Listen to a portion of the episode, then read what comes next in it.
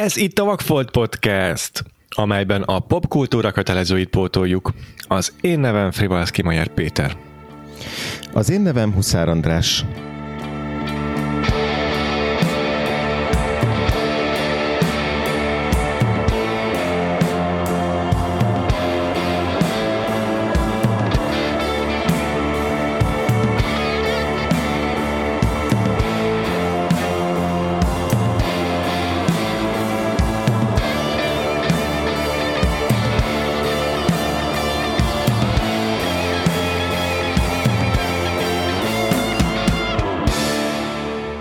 Folytatódik animációs filmes évadunk 1982-be érkeztünk el, tehát időben nem ugrottunk sokat, ám de térben annál inkább. Visszatérünk Amerikába, és a Don Bluth Productions-től néztünk meg egy filmet, ez pedig a Secret of Nim.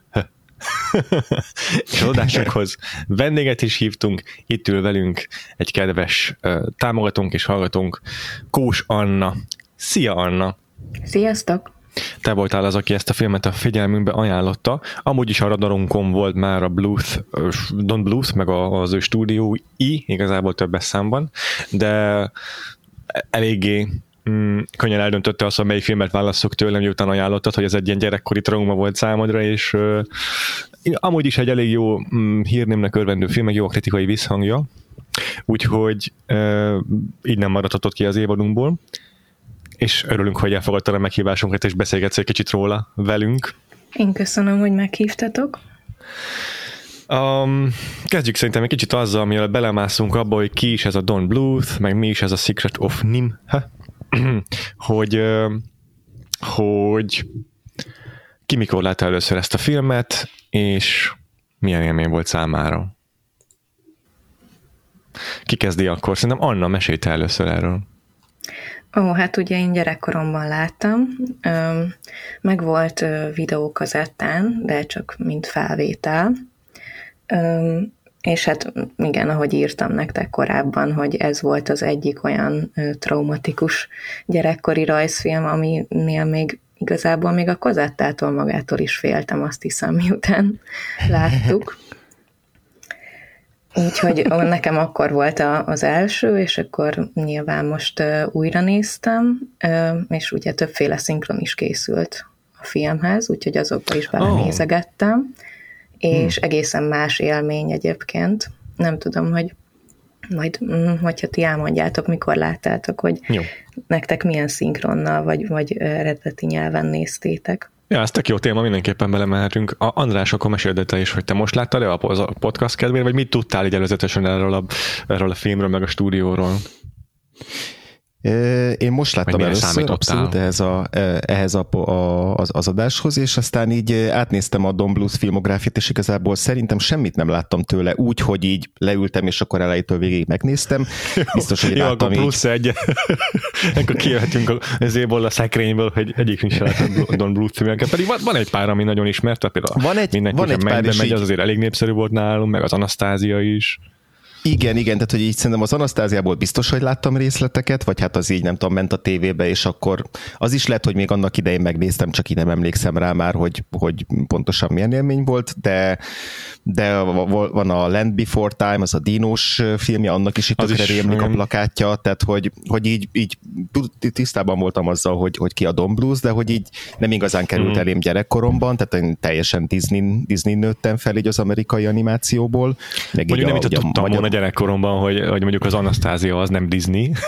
ja persze, nem, az fogalmam se volt róla, az kb. minden, ami Disneynek tűnt, az Disney volt az én szememben is. Yeah. Yeah. Úgyhogy, úgyhogy, úgyhogy abszolút az utóbbi, nem tudom, években, vagy a, amikor már úgy jobban foglalkoztam így a, a a filmekkel, akkor azért már előkerült a Don Blues neve, de még, de még az is így viszonylag későn, tehát hogy még szerintem így nem tudom, Igen. Am, am, amikor Igen. így filmrajongó lettem, akkor se tudtam, hogy ki az a Don Blues, szóval hogy ez nekem abszolút egy késői, késői ismerkedés, ami kb. így szerintem most, most kezdődik úgy, úgy Isten igazából, eddig ugye neve volt meg, meg így ez a cím, ez a The Secret of Nimh, és annyit tudtam, ja. hogy ilyen egerek, egerek vannak benne, de hogy, de hogy ezen kívül abszolút semmit nem tudtam a sztoriáról. Még annyi, annyi elő képen volt, hogy ez valamiféle fantasy történet lesz, de hogy ezt a, a Nimhead, ezt valamilyen Narnia-szerű fantasy uh, világnak képzeltem. Olyan nagyon komolyan nem gondoltam bele, inkább csak egy, egy ilyen, ilyen, nem tudom, gyors asszociáció volt a, yeah. a, a, a cím alapján, de, de olyan nagyon nagy elő előre nem építettem fel a fejembe túl sok mindent a filmről. Igen, igen. Hát nekem is teljesen hasonló volt a prekoncepció, meg én is ugyannyit tudtam róla előzetesen, ahogy te is. Azt több helyről hallottam, hogy sötétebb a Disney filmek átlagánál, illetve mm. úgy maga általában a Blues filmjei szinte mindig kevésbé gyerekbarátok. Mm, úgyhogy e- ezzel felvértezve vártam, meg a feleségem a Kati, ő sok Don Bluth filmet látott gyerekkorában, és mondta is, hogy ez neki is komoly lelki sebeket okozott ez a film. Érdekes egyébként, hogy nektek ez kimaradt, vagy hát nagyon sok mindenkinek kimaradt, Aha. nekem meg inkább az az élmény, hogy én láttam egy jó párat ezek közül, viszont nem tudtam, hogy ugyanazok csinálták, viszont így Aha. már érthető, hogy uh, igazából a Minden kutya mennybe juttól is féltem, uh-huh. a mhm. Meserokkal az is egy félelmetes rajzfilm volt, meg hát az mhm. Anasztáziában is vannak elég horrorisztikus jelenetek, úgyhogy Igen. Nekem így most állt össze a kép valahogy.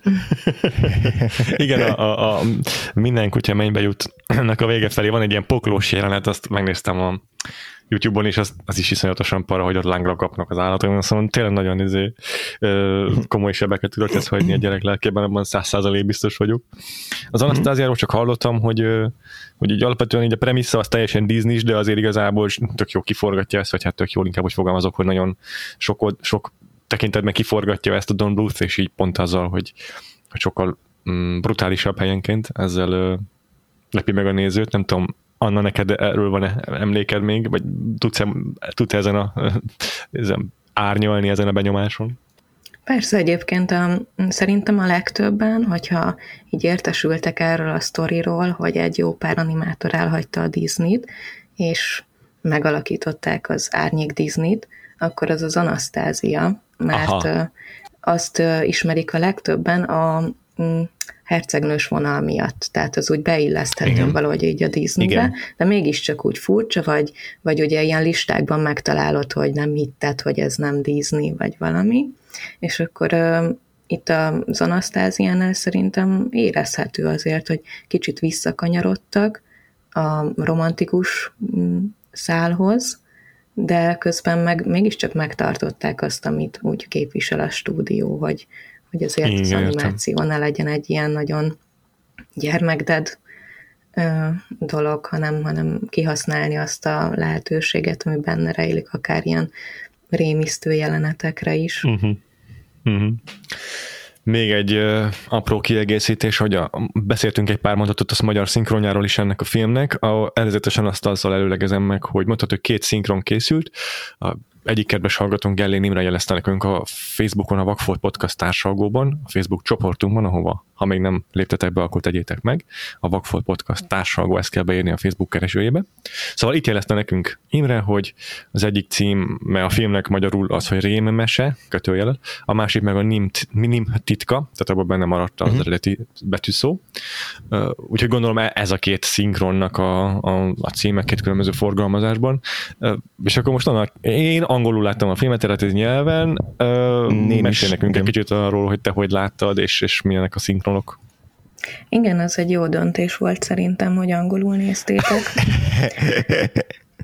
Az is érdekes egyébként a, a szinkronokkal kapcsolatban. Azt hiszem, hogy egyébként három van, de kettő, ami így ismertebb, Aha. vagy amivel lehetett azért találkozni, hogy egyedül a magyarnak, az első szinkronnak a címe ez a rémmese, mert megnéztem, hogy más nyelveken hogyan próbálták meg eladhatóvá tenni, hmm. gondolom a címmel, mert ez a nimtitka, ez lehet, hogy ma már úgy egy vonzó valaminek tűnik, de szerintem Aha. akkoriban, hmm. főleg gyerekmesénél így, úristen, az mi lehet, tehát, hogy így nem hiszem, hogy ö, akkor ez olyan vonzó cím volt, és akkor ez a rémmese egyedül a magyarban jelenik meg, de egyébként teljesen jól leírja, tehát legalább figyelmeztet, hogy ez nem egy átlagos mese, és minden más nyelven, meg vagy átvették a nim titkát, vagy a patkányok titka, a rózsabokor titka, vagy a, hmm. a bűvös kő, vagy valami ilyesmi címet adtak uh-huh. neki, úgyhogy ez, ez elég érdekes, és akkor a mm, többi magyar szinkron pedig visszatért ez a nim titkához, és hát az egyik szinkronban ugye lefordítják a neveket is, cini-cinire hmm. fordítják a főszereplő nevét, meg többi szereplőnek is adnak azért ilyen magyarosabb neveket, uh-huh. másik uh-huh. szinkronban nem, vagy a másik kettőben, viszont ott meg sokszor az a zavaróbb, hogy mondjuk magyarosan ejtik a, az angol nevet, míg az elsőben nem, tehát ilyen Aha. érdekes, és Aha. egészen más hangulata van a legelső Rémmese című szinkronnak, mert ott azt szerintem írtam is nektek, hogy nagyon idegesítő, ilyen eltorzított egérhang van benne, ami mm. már hmm. gyerekként is megragadt, és emiatt a karakter, a főszereplő az egészen más, Jú, más árnyalatokat tényleg. kap és míg az angolban egy jóval határozottabb valakinek tűnik, meg a másik magyar uh-huh. szinkronban is egy határozottabb, nem eltorzított hangú karakter, úgy az első, ez még egy ilyen plusz réteg szerintem abban, hogy egy gyereknek ez így félelmetes. Olyan, Azt mint hogy egy folyamatosan egy megijedt egér lenne benne. Úgyhogy igen, hát nagyjából ennyi szerintem, amit így a szinkronról tudni kell. Én egyébként nem annyira ajánlanám a az első szinkron, csak hogyha valakinek tényleg ilyen gyerekkorból akar felidézni emlékeket, mert egyébként a másik az sokkal fogyaszthatóbb, ha magyarul nézi valaki, de nyilván az angol az meg teljesen rendben van. Na, ez tök jó, hogy azoknak utána néztél egy kicsit. Tényleg közben az ISDB, a magyar szinkron adatbázison megtaláltam, hogy három, tényleg három különböző szinkron készült. És itt úgy írják, hogy az egyik, az a legelső esetében rémese volt a bemondott, tehát amit mondott a film során a, a narrátor, mint cím. A, a második, nem, bocsánat, a harmadik, a második verzióban tényleg nim titka volt, és a harmadik szinkronban ezt így, így összeomosták, és akkor azt mondta be a, a narrátor, hogy a rémese kettős pont nim titka.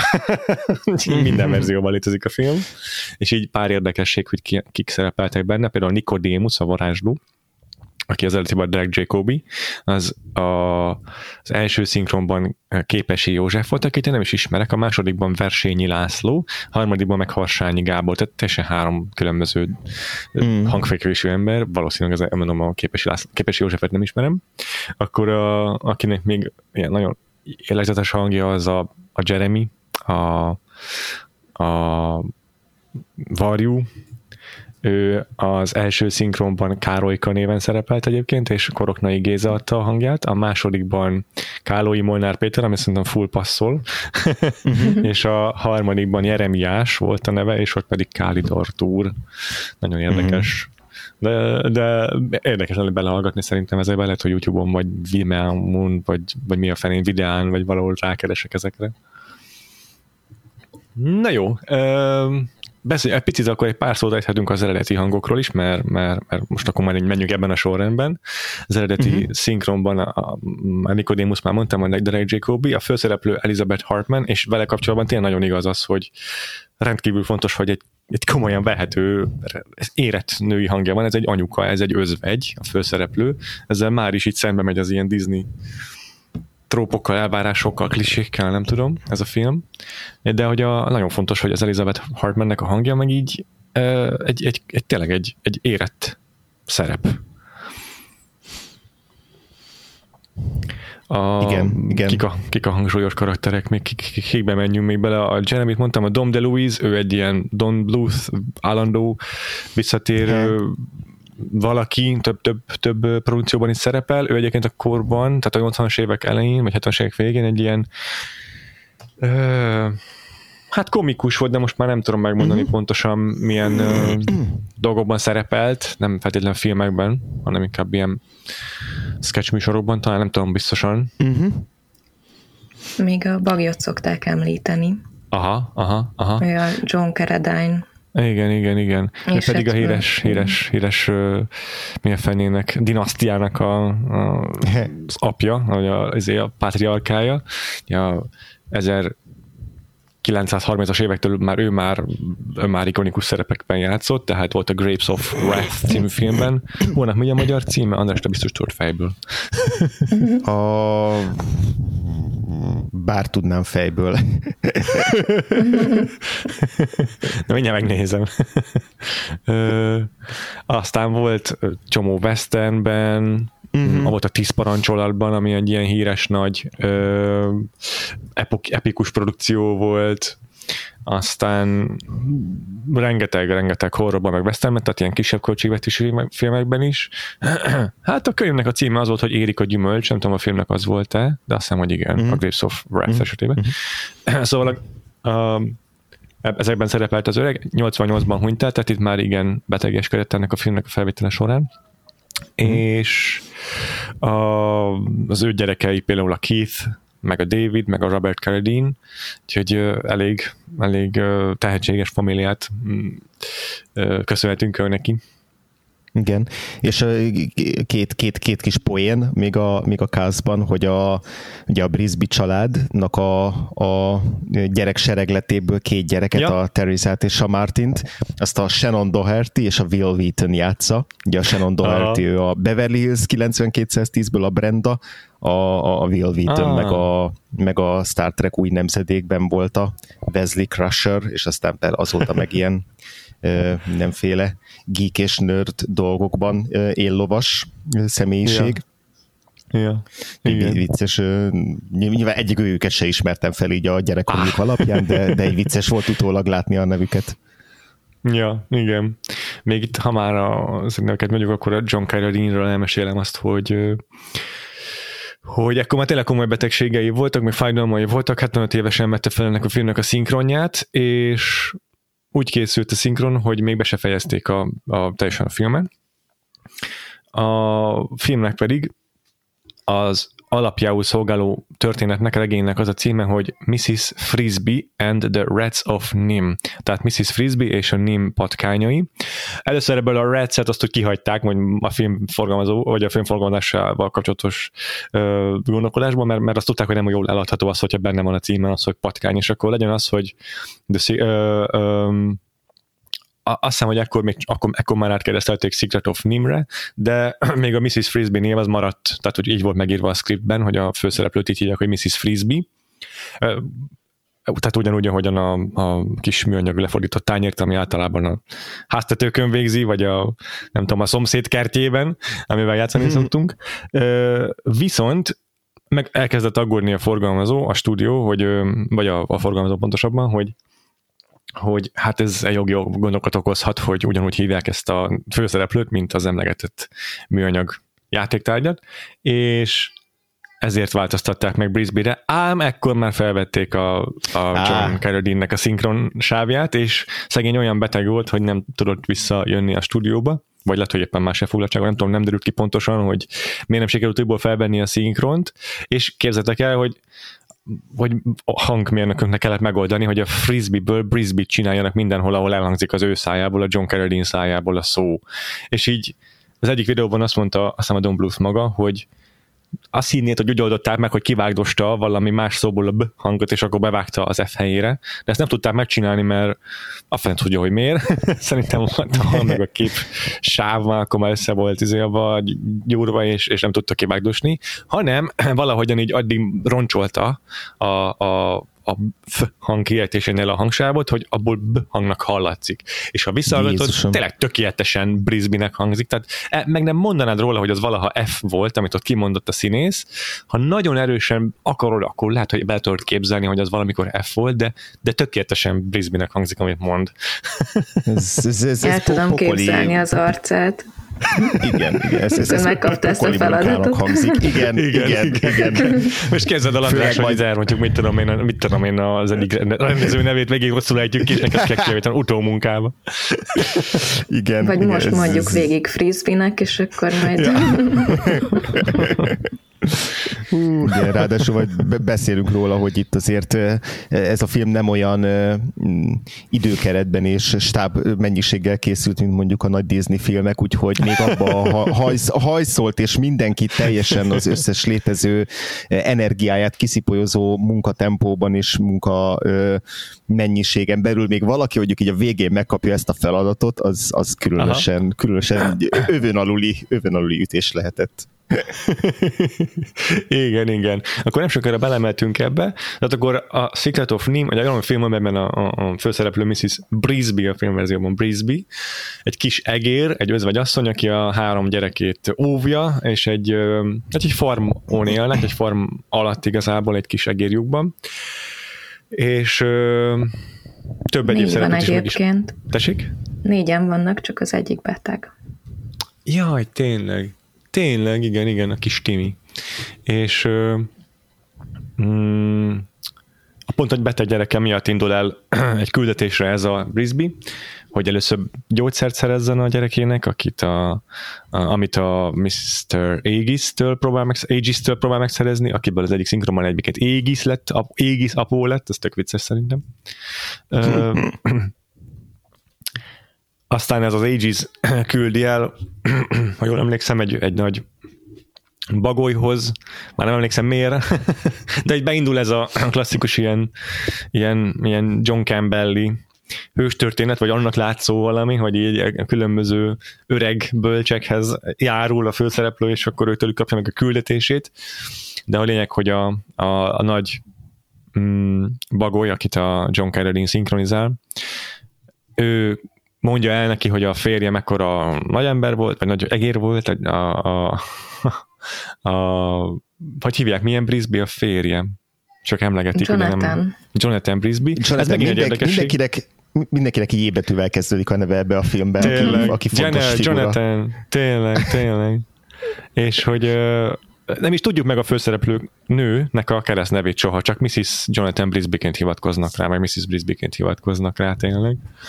És, és akkor ő közli vele, hogy, hogy a férje az egy nagy valaki volt, és, és hú, nem emlékszem, mi a pontos küldetés, amit ad neki, de itt az a lényeg, hogy a, be, kezdődik a betakarítási szezon a Földön, ami még nagyobb veszélyt jelent az egyébként is beteg gyerekére nézve, mert hogyha itt elkezdenek a traktorral ekézni, akkor, akkor beomlik az ő egérjukuk. Ugye itt ez a alap uh-huh. probléma, ha jól emlékszem, ugye? Igen. És, és ezért el kell költözniük, ezt mondja nekik, azt hiszem az a, ez, a, ez, a, ez a bagoly. Csak hát a mm, tüdőbeteg kisgyereket azt pedig nem Ezt kellene nem megmozdítani, és Igen. akkor eleinte nem is foglalkozik a problémájával, de amikor kimondja a nevét, ugye, akkor így felfigyel, hogy jó, hát akkor ő ennek a, Aha. az én egérbarátomnak az özvegye, és akkor, Aha. akkor adja neki azt a tanácsot, hogy menjen el a patkányokhoz. Igen, tényleg, akik a NIM patkányai. És itt ismerkedünk meg ezekkel a szereplőkkel, mint a Jenner, aki a, a, a konzervatív oldala a patkányoknak. Hogy hívták a hősiesebb lovagias patkányt, aki kb. Justin. Ilyen... Justin, tényleg. Az is, az is Na, na, igen. Persze. um, és akkor meg De én egyébként el tudom azt képzelni, hogy ezeket a neveket, vagy lehet, hogy ez már csak az én fantáziám, no. Az intézetben kapták a kísérleti ah. egerek, meg patkányok, és akkor mondjuk ők már a J csoport voltak, és Igen. Ah. mindenkinek jével kezdődhetett a neve. De persze Nagyon ez a, a varjúnak a szintén jével kezdődő nevét nem magyarázza meg, de... ja, ja, ja. um, hogy is folytatódik innen a történet itt a patkányokkal? Hát ugye mm, elmegy a, a patkányokhoz a varjú segítségével, és akkor utána ö, találkozik a Mr. Aegis-szel. Uh-huh. Eleinte ugye megpróbál elmenekülni az űr elől, Igen. és akkor ott ö, szerencsére összefutnak, és akkor mondja neki, hogy ö, a Nikodémuszt keresi, aki ezt küldte a bagoly, és akkor ja. segítenek neki, a Justin és a Mr. Aegis elviszik hozzá, és akkor hát igazából ott terül ki számára, hogy ki is volt valójában a férje. Igen, mert hogy a Jonathan Brisby, és akkor a spoiler alert, a, a, az a az egérke, aki a NIM-ben, tehát a National Institute of Mental Health betűszóból álló NIM-ben lévő kísérleti patkányokat és egereket és valószínűleg egyéb állatfajtákat segített kimenekülni, mert hogy meg sikerül lépnie, azt hiszem a Mr. Ages-zel együtt, de ő volt az, aki a, ahelyett, hogy elmenekült volna, és ott hátrahagyta volna a többieket, ő, ő, az ő, ő segítette a többieknek is kiszökni, így aztán az összes kísérleti állat meg tudott szökni a, NIM, a NIM-ből. Azt kell ezekről a kísérleti állatokról tudni, hogy a kísérleteknek köszönhetően szuperintelligensek. Belértve magát a Jonathan-t is. A Igen, Jonathan. Igen, amiből egyébként felmerül a kérdés, és lehet, hogy csak nekem nem volt ez világos, hogy a, hogy a Mrs. Brisby meg a gyerekek akkor hogyan igen, ez így nekem sem, nincsen, nincsen, jól, meg a... nincsen egyértelműen ki, kimondva, vagy nincsen egyértelműen ez deklarálva, tehát nem olyan jó a szabályrendszer a filmnek. Igen, hogy csak hozzájuk képesek is még szuperintelligensebbek, de a flashbackből úgy tűnik, mintha előtte beszélni se tudtak volna a szérum előtt meg semmit, vagy akkor ez, ez tanítható, vagy sem, szóval ott egy picit bele, bele, belekavarodtam egy ilyen spirálba, Aha. hogy megpróbáljam ki, ki, kibogozni azt, hogy akkor a többi beszélő állat az, az hogy helyezkedik el a kísérleti állatokhoz képest. Jó, Egyszer igen. azt mondja egyébként, hogy, hogy tudok egy kicsit olvasni, de hogy a gyerekek már jobban tudnak, tehát valószínűleg aha, hogy akkor aha. az apjuk tanított őket, meg egyébként aha. látszik kicsit ilyen hierarchia abban is, hogy öltözve vannak, mert a patkányoknak egész ilyen szettjeik vannak, meg ruháik, viszont a Mrs. Frisbee-nek meg csak egy ilyen rongyos kis köpenye van, tehát hogy így ő biztos még nem áll annyira fejlett szinten így az intelligenciában vagy a, uh-huh. nem tudom, kulturális fejlettségben. Aha. Ja, aha. simán, simán. Ja, ez jó. jó. De lényeg az, hogy maga alapból a Mrs. Brisby az nem genetikailag, vagy akárhogyan módosított egér, csak valószínűleg akkor tényleg a férje által Hmm. lett okosabb. Nekem egyébként az volt a magy- magyarázatom rá, hogy beszélni biztos egymás között tudnak, tehát hogy így az állatok Á, aha. szintjén ez egy olyan dolog, mint a legtöbb mesében, hogy az emberek nem értenék, hogy beszélnek de hogy ez nem egy plusz képesség, vagy ilyesmi, de, de igazából jobban tetszik az, amit ti mondtok, hogy, hogy valószínűleg a Jonathan-től tanultam.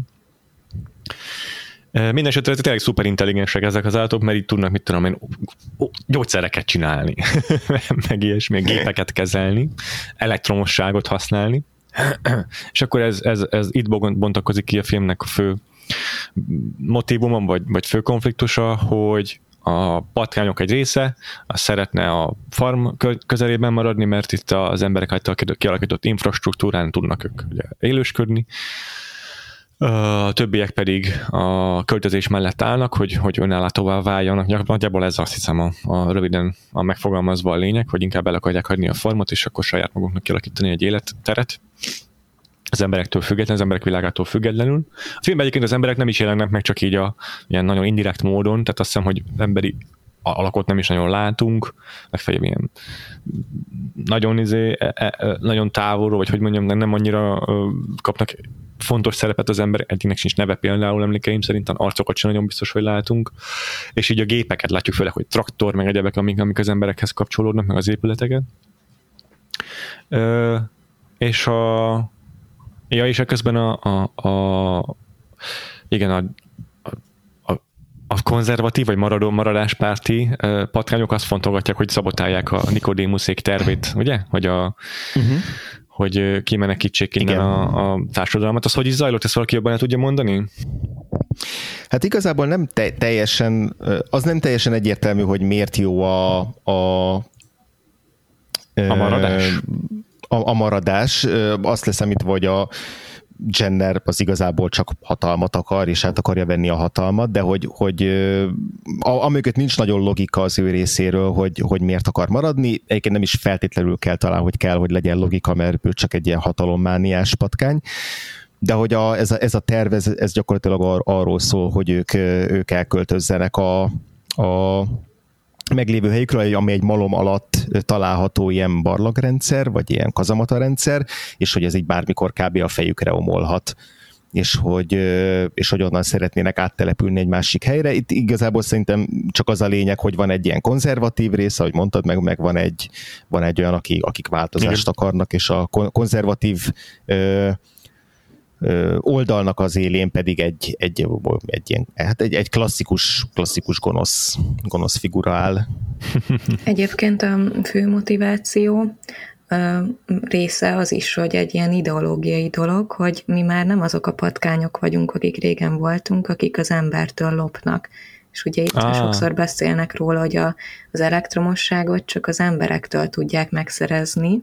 Van is egy ilyen rövid Igen. jelenet, hogy ellopnak valami kábelt, és akkor ugye van ez a nagy telep, ami tényleg a, egészen a rózsabokortól így egy ilyen hatalmas területen ö, helyezkedik el, ott a malom alá is benyúlik, meg ö, tényleg ilyen teljesen kiépített telep, és akkor ezt, ami el van látva villamossággal, meg mindennel, ezt kellene, hogy ott hagyják, azért, hogy aztán uh-huh. önellátók legyenek, és akkor hmm, még talán mondja is a Jenner az egyik beszédében, hogy, hogy éhezésbe fogsz taszítani minket, és hmm. tehát, hogy, hogy ez a félelem, hogy mi Aha. elhagyjuk ezt a kiépített dolgot, pusztán azért, Igen. mert hát ugye lopunk, miért Igen. ne lopnánk, patkányok vagyunk, és akkor itt egy ilyen néző, Igen. vagy szemléletbeli különbség van közöttük. Valóban. Aha, aha, igen, igen, igen, tényleg. Tényleg.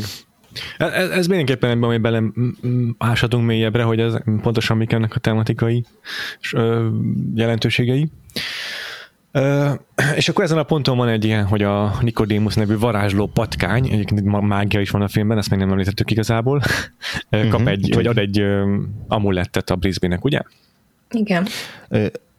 Igen, a, a, a, ugye az, az amulettet, azt igazából ő már, igen, igen, az gyakorlatilag már akkor megkapja, amikor először találkozik a, a, ja. a Nikodémusszal, tehát az viszonylag hamar megtörténik, és akkor a Jenner pedig pont erre, a, erre az amuletre vágyik, mert hogy ez ad neki olyan plusz, plusz hatalmat, amivel aztán végképp, végképp meg tudna meg, meg tudna semmisíteni mindenki mást, vagy hát ami hiányzik ahhoz, hogy ő, hogy ő itt igen, ő legyen a, a vezér. Ez is beleillik egyébként abba, amit mondtál, hogy a, a Mrs. Brisby a hős útját járja, mert itt kapja hmm. meg azt a varázstárgyat, ami majd hmm. hozzásegíti a célja eléréséhez. Aha, igen, tényleg. Tényleg igaz.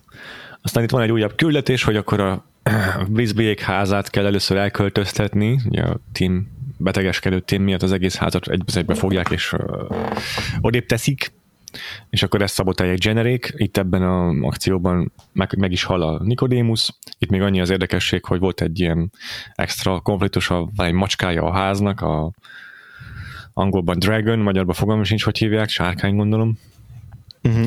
és és őt, őt, őt, hogy mondjam, hogy mondjam, neutralizálni kell, semlegesíteni kell, mielőtt az akcióba belevághatnának, és akkor erre, uh-huh. erre vállalkozik maga Brisby,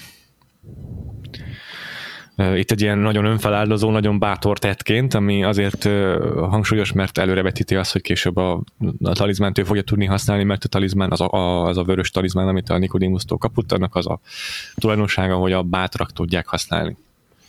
Igen, és ráadásul a, a, ő úgy is özvegyült meg, mint ez, ki, mindez kiderül, amit ő nem tudott pontosan annak a részleteit, hogy a, hogy a, hogy a férje is, Igen. is pont, a, pont a macskának a semlegesítése során veszett oda a Jonathan igen. Egy, egy korábbi, Igen. korábbi akciónál. Igen. Igen, és itt... akkor ugye itt van ez a momentum, hogy elfogják a Mrs. Prispit, és akkor végül is így uh-huh. tudja meg, hogy majd uh, jön a, a NIM, uh, illetve ja. a munkatársai, uh-huh. és hogy uh, likvidálni akarják a patkány kolóniát. Igen, itt, itt, itt látjuk az emberi szereplőket is már, és akkor egy kicsit még fokozódnak a tétek, hogy itt nem csak arról van szó, hogy a, az önellátásunk, meg a, a, fejlő, a megállítatlan fejlődésünk miatt kötelező elköltöznünk, vagy, el, vagy elkerülhetetlen az, hogy elköltözünk, hanem mert konkrétan üldöznek bennünket az emberek is, és nem maradhatunk itt.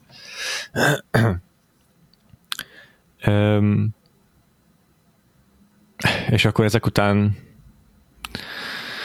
mi történik ezek után?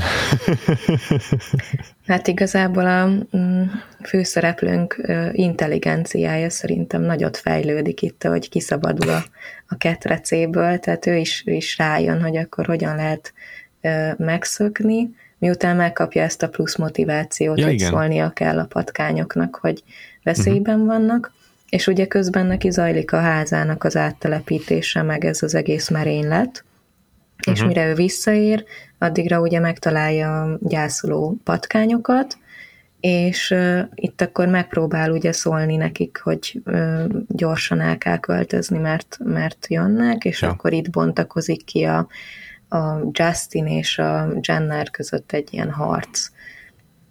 Igen, és egy hatalmas párbajban kulminálódik a film.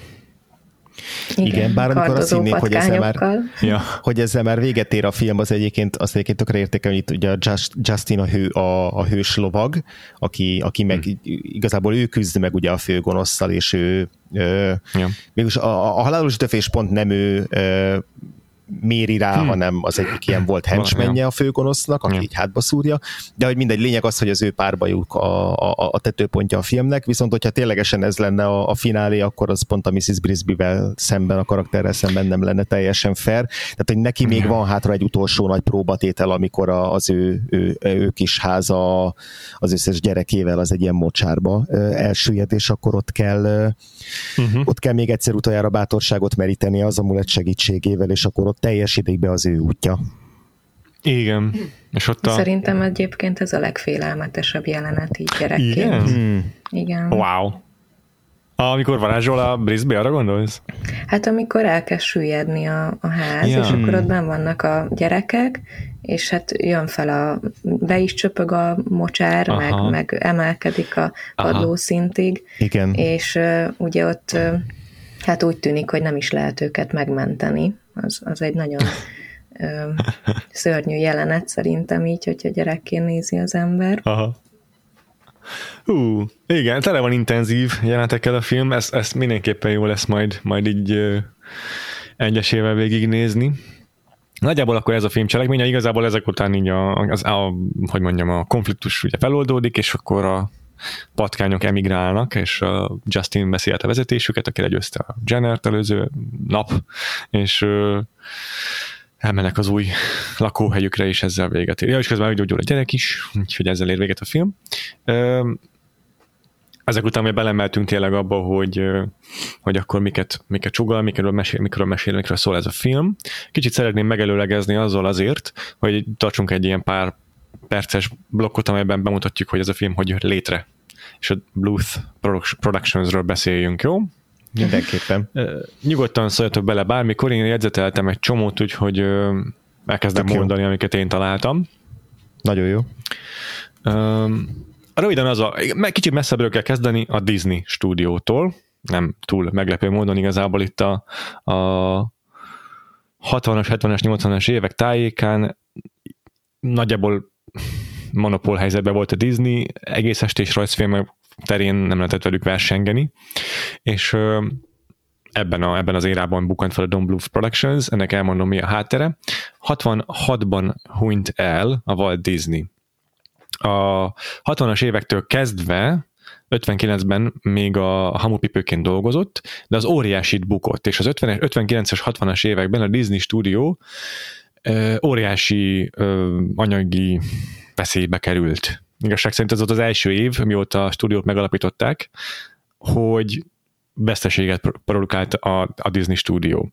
És csak egyedül kb. A, a, a Disney parkok tartották fenn akkor a céget, és például a, a hamupipőke az olyan gigászi összegekbe került, 6 millió dollár akkor soknak számított, hogy, hogy, hogy komoly, komolyan felmerült az, hogy ki kell rúgni embereket. És azt hiszem ki is rúgtak igazából így a 60-as, 60, 60-ban a, a negatív eredmények után. Volt itt gondolkodott azon is, hogy bezárja az egész animációs részleget, és inkább koncentrál a élőszereplős filmekre, amik ugye akkor nagyobb mentek, mint a, hát nem ekkor, de kicsivel korábban nagyobb mentek a, az ilyen hibrid animációs filmek is, meg meg hát a parkokkal elég jól, elég jól lavírozott az üzlet. És ö, ekkor jött egy olyan lehetőség, egy új technológia, amelyel tudnak spórolni az animációs filmekkel. És a 60-as évek elejétől kezdve már jóval olcsóbban tudtak animációs filmeket csinálni. Egy Xerox nevű technológiának köszönhetően magyarul fénymásolták az animációs filmeket. Az úgy nézett ki, hogy egész eddig az úgy zajlott, hogy a sketcheket, a vázlatokat papírra rajzolták az alkotók, ott találták ki a karaktereket például, meg a különböző pozitúrákat, amiben meg kellett rajzolni a figurákat, és akkor ezeket később átvitték a már sokat emlegetett cellre, ami olyan transzparens áttetsző papír, nem papír, hanem valamilyen műanyag darab, ami, amit át lehet világítani, és akkor az, az, azzal vesz, azt, azt, azt, azt, azt veszi fel a kamera. Na most ezeket eddig mindig kézzel rajzolták, hát a kontúrt másolták a másolók, akik a célra rajzoltak, ezt beszéltük, amikor a hamupipőke adást vettük fel, hogy ez külön egy szakma volt, hogy valaki átrajzolja a cellre a sketcheket. Na most uh-huh. a Xerox az ezeket a munkákat megszüntette, és egyszer át lehetett Xeroxozni a papírról a, a cellre az anyagot, és ez jóval meggyorsította, meg olcsóbbá is tette a gyártás folyamatát, és például a 101 kiskutya az már így készült. Észre is lehet benne egyébként venni, a tüzetes szemmel nézi az ember, hogy van, hogy le van másolva egy kiskutya, és többször szerepel a képen például, meg hogy a, az alakoknak egyszerűen vastagabb a kontúrjuk, ilyen nagyon vastag fekete ceruza nyom veszi körbe az alakokat. Ellentétben a korábbi Disney filmekkel, ahol mit a fantáziában eleve vagy vékonyabb volt a kontúr, vagy nem is fekete kontúr volt, hanem más színű, mert ott azért játszottak azzal is az animátorok, hogy különböző karakternek különböző színű kontúrt rajzoltak, mert volt rá lehetőség. A Xerox azonban fekete-fehér volt ekkor, és minden, minden karakternek fekete volt a kontúrja, ami az, az egy kis kutyánál még oké, okay, mert a dalmaták azok fekete-fehér pöttyös állatok, de a későbbi mesében azért egyre inkább furcsa volt, hogy minden állatnak ugyanolyan a kontúrja, meg, szóval ez visszafejlődés volt igazából a Disneynek az addigi magas minőségi célkitűzéseihez képest és ez később aztán még jobban meglátszódott, ahogyan így a 60-as évek től kezdve a nagy öreg animátorok elkezdtek nyugdíjba vonulni, és és akkor a helyüket átvették a fiatalabbak, akik lehet, hogy kevésbé voltak.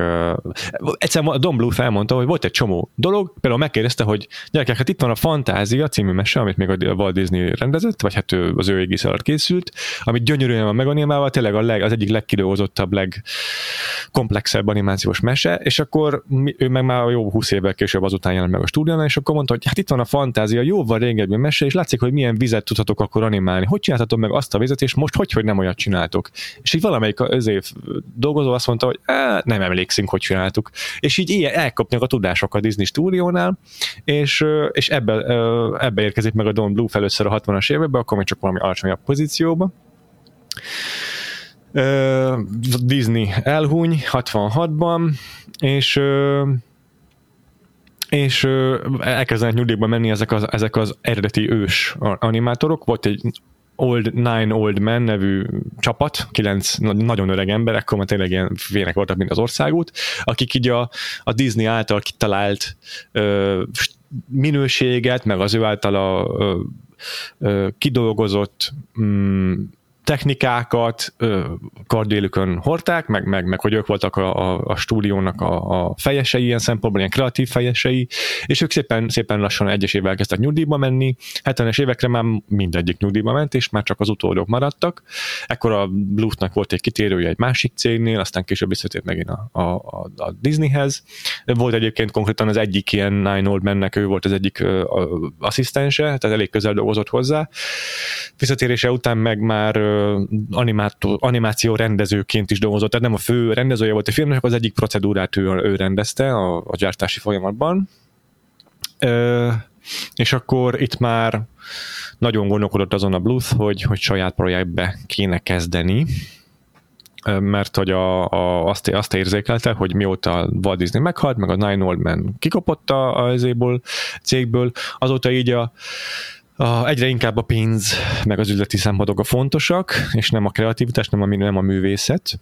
És hát a, van is egy ilyen idézet a Walt Disney-től, amit a Bluff mond, hogy, hogy, hogy nagyon megbánta, hogy, hogy nyílt részvénytársasággá tette a Walt Disney céget, és hogy lehet részvényeseknek beleszólni a dolgokba, és mostantól az a fontos, hogy ugye milyenek az éves eredmények.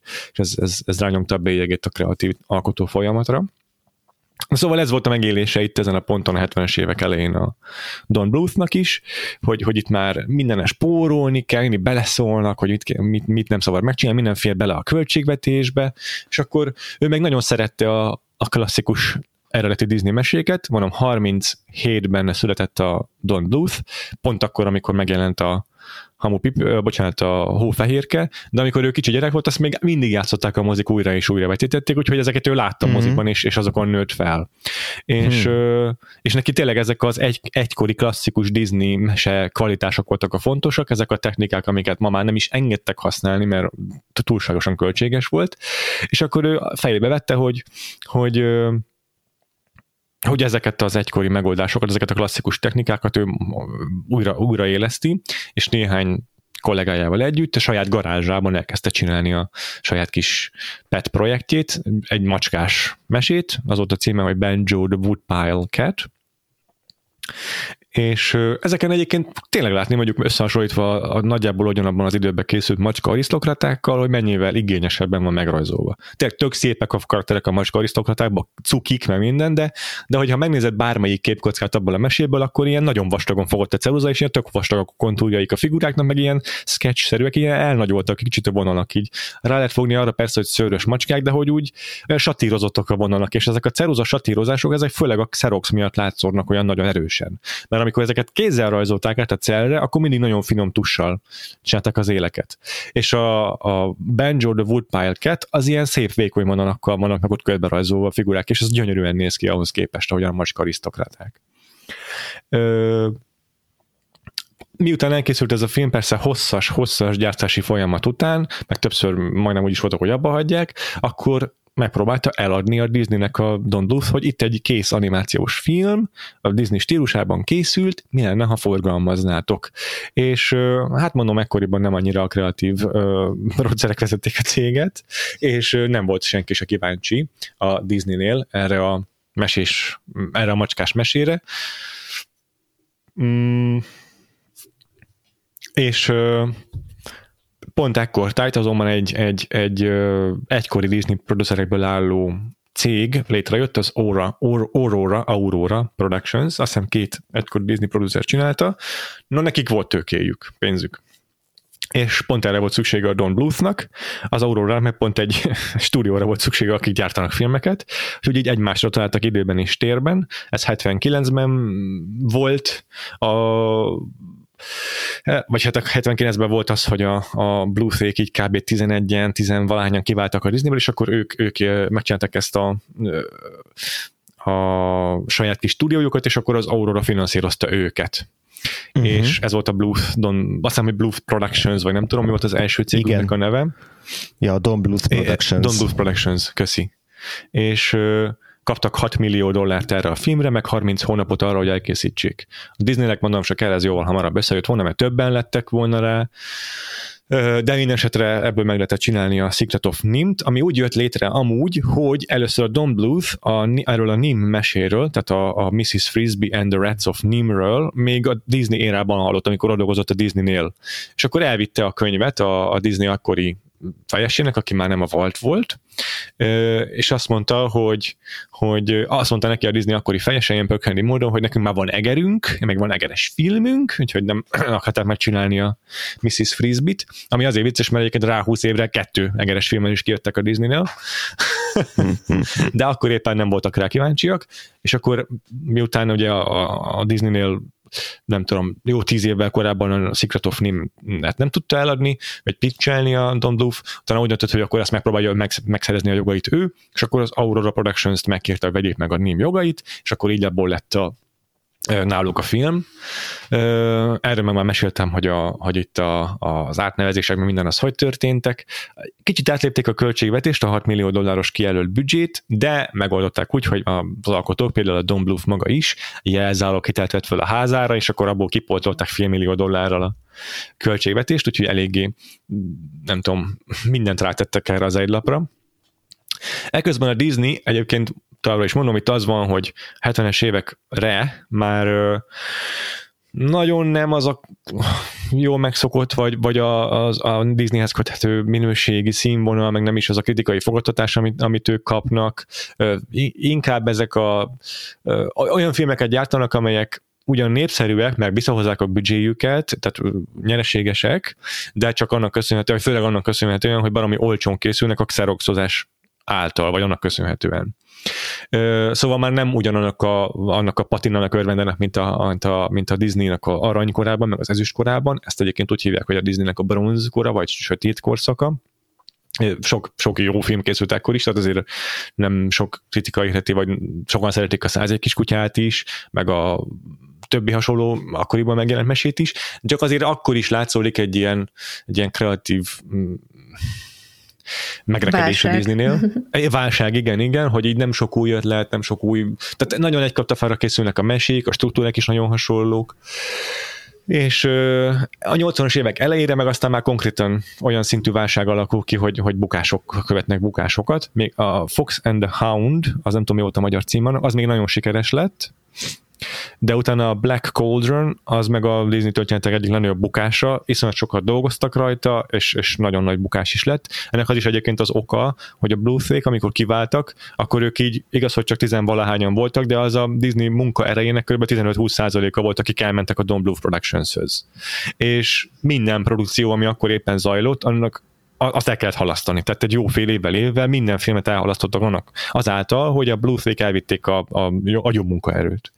És a Black Cauldron akkor már, már kétszer el volt halasztva, és akkor most megint el kellett halasztani, szóval nagyon sokszor megállt az a film, és nagyon sokszor újra lett írva, meg ott beleszóltak a producerek is, és ez nagyon-nagyon, nagyon-nagyon rosszul sikerült. Szóval ilyen filmek követték ott egymást. Eközben azért így, mi a még élőszereplős fronton se annyira jeleskedtek, hogy a Disney-nél akkor meg elég sok készült az élőszereplős filmekből is, és akkor ekkor tudott így, így megjelenni, a, vagy megerősödni egy kicsit a, a, a bizalom a Blue Thake-ban, hogy majd akkor ők talán konkurenciát tudnak teremteni a Disney stúdióval szemben, Uh-huh. Nagyon erősködött egyébként a Don Bluth, hogy, hogy a, a, a Secret of Nim az PG ratinget kapjon, ez a, a, a legalacsonyabb ratingnél egyen magasabb, tehát ez a, mikor már szülői felügyelet kell a megtekintéshez, de végül is G ratinget kaptak, az a legalacsonyabb rating, amire bárki beülhet gyakorlatilag bármilyen kisgyerek, és egy kicsit így csalódott ezen a Don Bluth, mert ő egy kicsit sötétebb, meg nagyobbaknak szóló mesét akart, ezzel is differenciálni a beülő közönséget, meg a kínálatot a, a, a Disneyhez képest, vagy elválasztani magukat a Disney-től. És és aztán megjelent a, a, a mozikban a Secret of Nim, de 82-ben, és a lehető legrosszabbkor sikerült, mert nyáron mutatta ebbe a filmet. A Disney ekkor előjött a Tronnal, ami elég nagyot szólt, meg, meg sok minden szempontból újdonságnak számított, mert ez is így keverte az animációt az élőszereplőssel, szóval technikailag is egy forradalmi film volt. Másrészt azonban ekkor éppen az E.T. vérengzett a mozi pénztáraknál, és így mi, semmi nem tudott vele szemben felmaradni a, a, mm. a versenyben. Akkor a siker volt az, az E.T. A NIM egyébként még amiatt is volt, gondban volt, hogy az Aurora Productions az megfinanszírozta a gyártást, de forgalmazásra nem volt keretük, meg sem technikájuk, meg sem, ez, sem, sem tudásuk, meg semmi, úgyhogy meg akartak kérni egy nagyobb forgalmazót, hogy vegyék át a némnek a forgalmazását. Erre bevonták a United Artists-ot, még, ideje, meg jó időben. Ám időközben a United Artists-ot felvásárolta valami másik cég, és összevonták az MGM-mel, és már így nem voltak annyira érdekeltek a NIM forgalmazásában, mert az új vezetés már nem érdekelte, és akkor így 88 mozibászna mutatták be a NIM-t. Ami egyébként jó, tehát ahhoz képest jó számokat hozott, ahol bemutatták, ott azt hiszem a harmadik legnépszerűbb film volt, az IT e meg a Tron mögött. Igen, De egyébként ahhoz ilyen képest... top 10 se került be, azt hiszem. Mondd csak. Ahhoz képest egyébként, hogy uh, ugye mennyi uh, hátráltató tényező uh-huh. volt, a, akár a büdzsében, ők is uh-huh. spórolni kényszerültek, meg ugye a jelzálog, amit említettél, viszonylag profitábilisnak mondható. Igen. Főleg úgy, hogy az első egész estés Igen. rajzfilm, Igen. úgyhogy végül is szerintem ők sikernek könyvelték ezt el. Biztos hát benne. megalapozta rögtön a stúdió későbbi életét. Igen, a bővült ezután a mozi vásznak száma, amin a filmet vetítették, tehát sikerült a 88 vászonról feltornázni pár százra, nem sokra, de azért pár százra. Amerikában azért ez ezres nagyságrend jár a blockbustereknek. Mm, de így is elértek egy 15 milliós bevételt, most ha azt így általában el szoktuk felezni, hogy akkor abból a felét kapják a mozik, és felét a forgalmazó, meg a stúdió, tehát így valószínűleg éppen pénzüknél voltak, bukásnak biztos nem számította a Secret of Nim, vagy talán éppen egy picit lehet, hogy még a piros vonal alatt maradtak, viszont ekkor a 80-as években már működött a home video, tehát már, már léteztek otthoni forgalmazásra kiadott ö, filmek, hamarosan megjelent a VHS-en is ez a film, pár évre rá. És akkor már aztán bőven visszahozta az árát, tehát nagyon megérte a stúdiónak a, a Secret of Nim, kiadták mindenféle verzióban, sőt, még megérte 2007-ben HD-ben is restaurálni Don Bluth segítségével, aki akkor már jó öreg volt. Szóval ezt nagyon megérte ezt a filmet megcsinálni, mert, mert a, a a long tail, a, a forgalmazás után, az első megjelenés utáni követése, uh-huh. az hosszú volt, tehát ez még máig is szerintem termel pénzt a, a gyártóknak.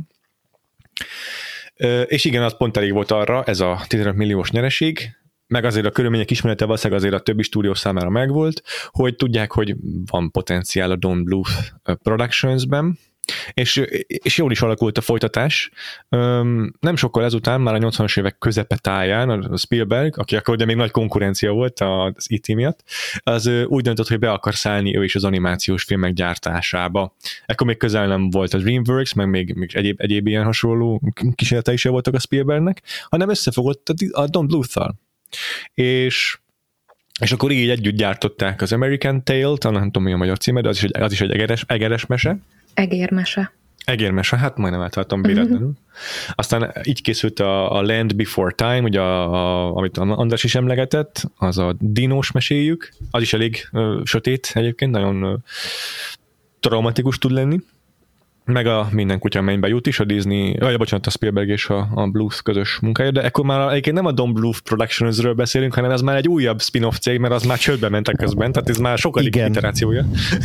Igen, pontosan, tehát a, a Don, Don Bluth Productionsnek az egyetlen nagyjátékfilmje az a Secret of Nim, mert, aha, mert aha. egyrészt ugye, hogy nem, nem hozott, tehát hogy igen, valóban siker, vagy ilyen közepes siker volt, de nem hozott annyi pénzt, amennyi elegendő lett volna, plusz volt, volt közben egy ilyen egy, egy egy sztrájk, tehát hogy a, a, a animátoroknak az egy ilyen, egy ilyen sztrájkja is, és akkor ez a Ezt kettő együtt túl. így, uh-huh. így, így begyűrőzött abba, hogy nem élték túl, szóval, hogy, hogy ezt követően, és ez ezt követően már mhm. különböző uh-huh. új, új, új neveken ö, ö, alapított mindig új cégeket, amik aztán rendre általában csődbe is mentek. Tehát a következő az a, az a Blues Group volt, és az is Aha. azt hiszem, hogy talán há- három-négy évet élt meg, tehát a 80-as évek elején ö, Aha, vagy, nem, nem sokkal ezután, tehát hogy 80-as évek közepén jött létre, és aztán már meg is szűnt, szóval a bluesnak igazából így nem volt olyan ö, olyan magabiztos, és nem is magabiztos, hanem, hanem, hanem stabil ö,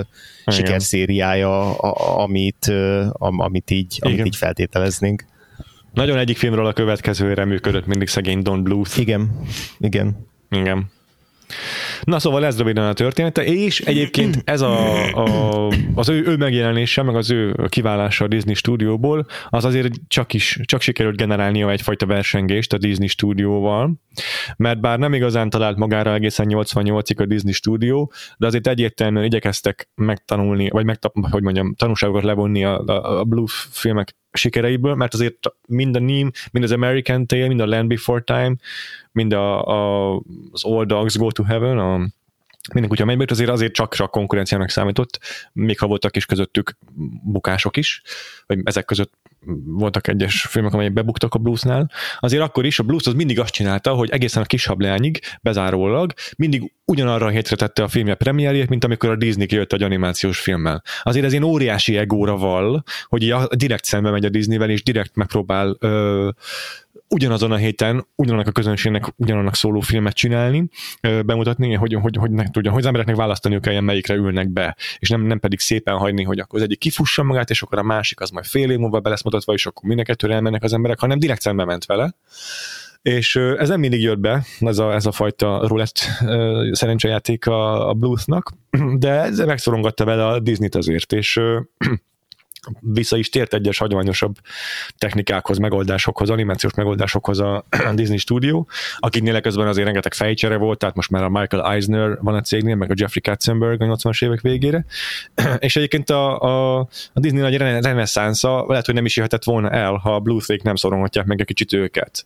Mert 88-ban jött a kis hableány, ami az utolsó alkalom volt, hogy a Bluetooth szembe mentek velük, azt hiszem pont a minden, kutya, minden kutya menbe juttal, de kenterbe verték őket ott, tehát többszörösen elverte őket a Disney Studio ekkor, és a Blues ekkor így be is húzta a farkát, és többet nem ment szembe ugyanazon nyitó hétvégén a Disney Stúdióval, és nem is uh, sikerült ezzel nagyon kilábalni. Egyetlen egy sikeres filmje volt ezután, az már az Anastasia, ami meg ugye, hát uh, a, eddigre már harmadik, negyedik a hercegnős Disney film jött ki, ugye a, a kis hableány, meg a, a szépség és a szörnyeteg, meg a talán a Pocahontas is, és akkor ezekre jött ki a, a, a válaszul idézőjelben az, az Anasztázia, ami meg tényleg egy az egybe követte a Disneynek az akkorra bevált, már, be, már bevált sémáját, és, a, a, uh-huh. és, és úgymond megadta magát a Disneynek és aztán nem is tudott sok uh, sikert elkönyves. Ezek, ezen kívül nem is tudott nagyobb sikereket elkönyvelni a Bluth. Azért beszélek csak a stúdió utóéletéről, meg a Nim utáni korszakáról, mert több Don Bluth filmet nem fogunk az évadban megnézni, a Disney renaissance fogunk foglalkozni, szóval abban azért nem mentem bele jobban, de, de a Blues az így ott húzta le rólót, hogy a, hát a 90-es évek végén még a Titán AE című film, azt nem tudom mi a magyarul a címe, elkészült. Az egy ilyen hibrid CGI-t is használó animációs film volt, ugye pont abban a korszakban, a 90-es évek végén ez így felütötte a fejét. A Disney is kísérletezett ilyesmivel, a DreamWorks is kísérletezett ilyesmivel, és az nagyon nagy bukás lett, az többszörösen ezért, többször, több, többször annyiba került, mint amennyit sikerült a mozipénztáraknál összeharácsolnia, és, és ez volt az utolsó rendezés a Don Bluthnak, aki azután a későbbiekben még a Dragon's Lair című projekttel próbálkozik, egészen talán még máig is. Az egy olyan projekt, ami pont a NIM után csinált egy videójátékot, ez a Dragon's Lair címen, és akkor abból akar most csinálni egy egész estés filmet, ebben volt Indiegogo, Indiegogo kampány, hogy legalább pitchelni tudja a filmet, de aztán az se nagyon, tehát már öt éve volt ez az egész, és azóta sincs belőle semmi. Akkor két éve volt a hír, még a Patreonon is beszámoltunk róla, hogy újból csinál egy ilyen tradicionális kézzel rajzolt animációs stúdiót, a Don Bluth, hogy visszahozza a régi értékeket a hollywoodi világba, de azóta se hallottunk róla, szóval szerintem most már 82 éves rendező, ides 20 éve nem csinált semmit, rá úgy értem nem nevezett filmet, én tartok tőle, hogy, hogy, hogy vele fog elhújni, mm, vagy kimúlni a, a tradicionális animáció. A, legalábbis a nagy, nagy költségvetésű, vagy nagy közönségnek szóló tradicionális animáció az, az, az már soha nem fog visszatérni a mozivászonra. Igen, lehetséges egyébként, hogy nem volt így sikeres abban, hogy ezeket a animációs filmjeit eladhatóvá tegye, viszont a hatása az meg tagadhatatlan, tehát azzal, hmm. hogy ők kiváltak a Disneyből, visszatértek régi animációs technikákhoz, vagy akár ugye bebizonyították, hogy nem csak egy hercegnő vagy egy ilyen sármőr lehet a, a főszereplő, hanem lehet egy négy gyermekes özvegyanya is a, a hős, és egyébként a többi meséjükben is ilyen nem mindennapi hősök vannak, vagy főszereplők. Úgyhogy hm. szerintem ez, ez egy olyan hatás volt, ami még máig mm, érvényes. Így ez az biztos, animációra. Hogy Meg hát tényleg akkor kicsit a, a Disney-t is elgondolkodtatták, és hm. valóban lehetett szerepe annak, hogy ők kilábaltak ebből a kreatív válságból, hogy látták, hogy másoknak milyen kreatív ötleteik vannak, és akkor azokat hogyan valósítják meg. Igen, igen, igen. Szóval a Blues stúdió érdemei biztos, hogy elévülhetetlenek. Azért abban a, a rengeteg bukásban, meg a későbbi fel nem állásban a, biztos, hogy szerepe volt annak is, hogy valószínűleg ez a Don Bluth egyébként egy nagy egomán figura, meg szerintem ilyen control freak lehet, mert ha megnézitek azért más stúdiók, például egy Pixar, amik időközben kinőttek, az, azok is azért így a, a, egy kreatív műhelyről szólnak. Nem egy konkrét figura az, aki köré épül az egész gyártás, nem egy rendező filmjeit valósítják meg, hanem, uh-huh. hanem, hanem szétoszlik a kreativitás, meg, meg, meg, meg átadják a tudást, de a Dom Bluth összes produkciós cégében az összes film az mindig Dom Bluth rendezését uh-huh. gyártotta. Tehát ö, valószínűleg nem volt egy ilyen alkuképes figura. Szerintem a, a bánya, hogy a Spielberggel nem dolgozott többet együtt, tehát hogy az a kapcsolat megszűnt. Szerintem ennek is egy ilyen ego harc lehetett az oka azt lehet tudni, hogy a Land Before Time esetén, amiben részt vett a Spielberg, meg Lucas is, sokszor rászóltak a Blues-ra, hogy túl, túl erőszakos, túl veszélyes, túl félmetes a film, és nagyon megvágták az ő munkáját, tehát a Spielbergék újra vágtak egy csomó szekvenciát benne, hogy ne legyen annyira durva. Úgyhogy ezek biztos, hogy nem, tehát ezek azt jelzik számomra, hogy a Bluff nem volt egy alkuképes, vagy, vagy nem tudom, könnyen um, alkalmazkodó figura, és szerintem ezek is nehezítették azt, hogy ő igazán sikeresé tudjon válni. Na jó, hát akkor ez a Bluth stúdió története, amit muszáj volt végig mondanunk, hiszen megkerülhetetlen része az animáció történetének, meg a Disney mellett mindenképpen egy nagyon fontos és kiemelkedő cég a 80-as években. És akkor kicsit beszéljünk még azért magáról a NIM titkáról is. Uh-huh, uh-huh.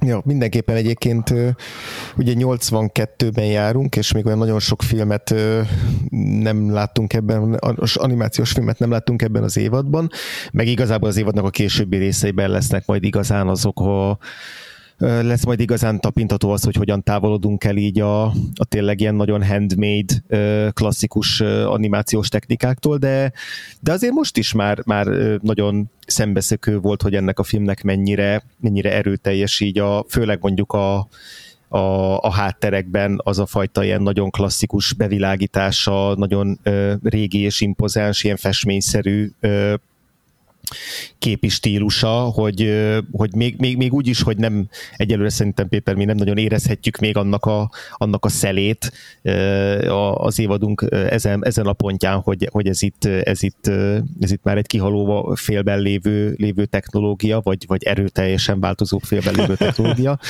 De, ja. hogy azért, de hogy azért a Don Blues igenis visszakanyarodott egy, egy, egy korább, még ahhoz képest is korábbi érához, és ez szerintem, szerintem érződik azért a filmen, és tök, tök jó, jó volt így látni ezt a, ezt, a, ezt a fajta vizualitást. Igen, egyetértek nekünk is, akik annyi laikusak vagyunk az animációs technológiákhoz, meg technikákhoz, szerintem még így is, így is érződik a különbség mondjuk a korábban adott ilyen limitált animációkhoz képest, meg amiket amúgy magunk is ismerünk a korszakból, mm-hmm. de tényleg nagyon alaposan, igényesen, aprólékosan kidolgozott animációs film. Üm, beszéljünk szerintem a filmnek kicsit, ja igen, technológiákban, amiket így ki, ó, sikerült kutatnom, ami érdekesség, hogy tényleg egy csomó olyan dolgot használtak, ami kikopott a Disneynél, nem azért, mert nem lett volna szép megoldás, vagy ilyesmi, hanem mert túl költségesek voltak. A Disneynél pont ekkor tájt egyébként volt az a divat, hogy újra hasznosítottak korábban már meg animált szekvenciákat. Például Robin Hoodban lehet látni olyan, olyan tánc jelentet, ami azt hiszem a Csipke Rózsikában volt benne, vagy nem is tudom melyikben, lehet, hogy a. Hófehérkében, hófehérkében köszi.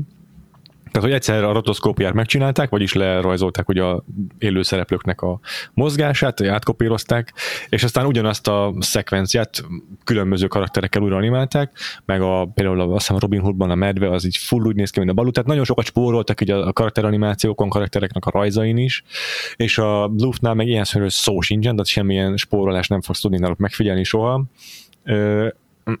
Ezen kívül, ami még ilyen nagyon jellegzetes mutatvány az a backlit animation, a hátulról világított képek, ez persze a Tron is megcsinálja pont ugye ebben az időben, ugye az ráadásul nagyon csúcsra is ellátja ezt, amikor arról van szó, hogy így a képen vannak részek, amiket átvilágítanak alulról, tehát a kamerával szemből, alulról. Átvilágítják a celt, és különböző fény színekben játszóképeket tudnak ezzel teremteni.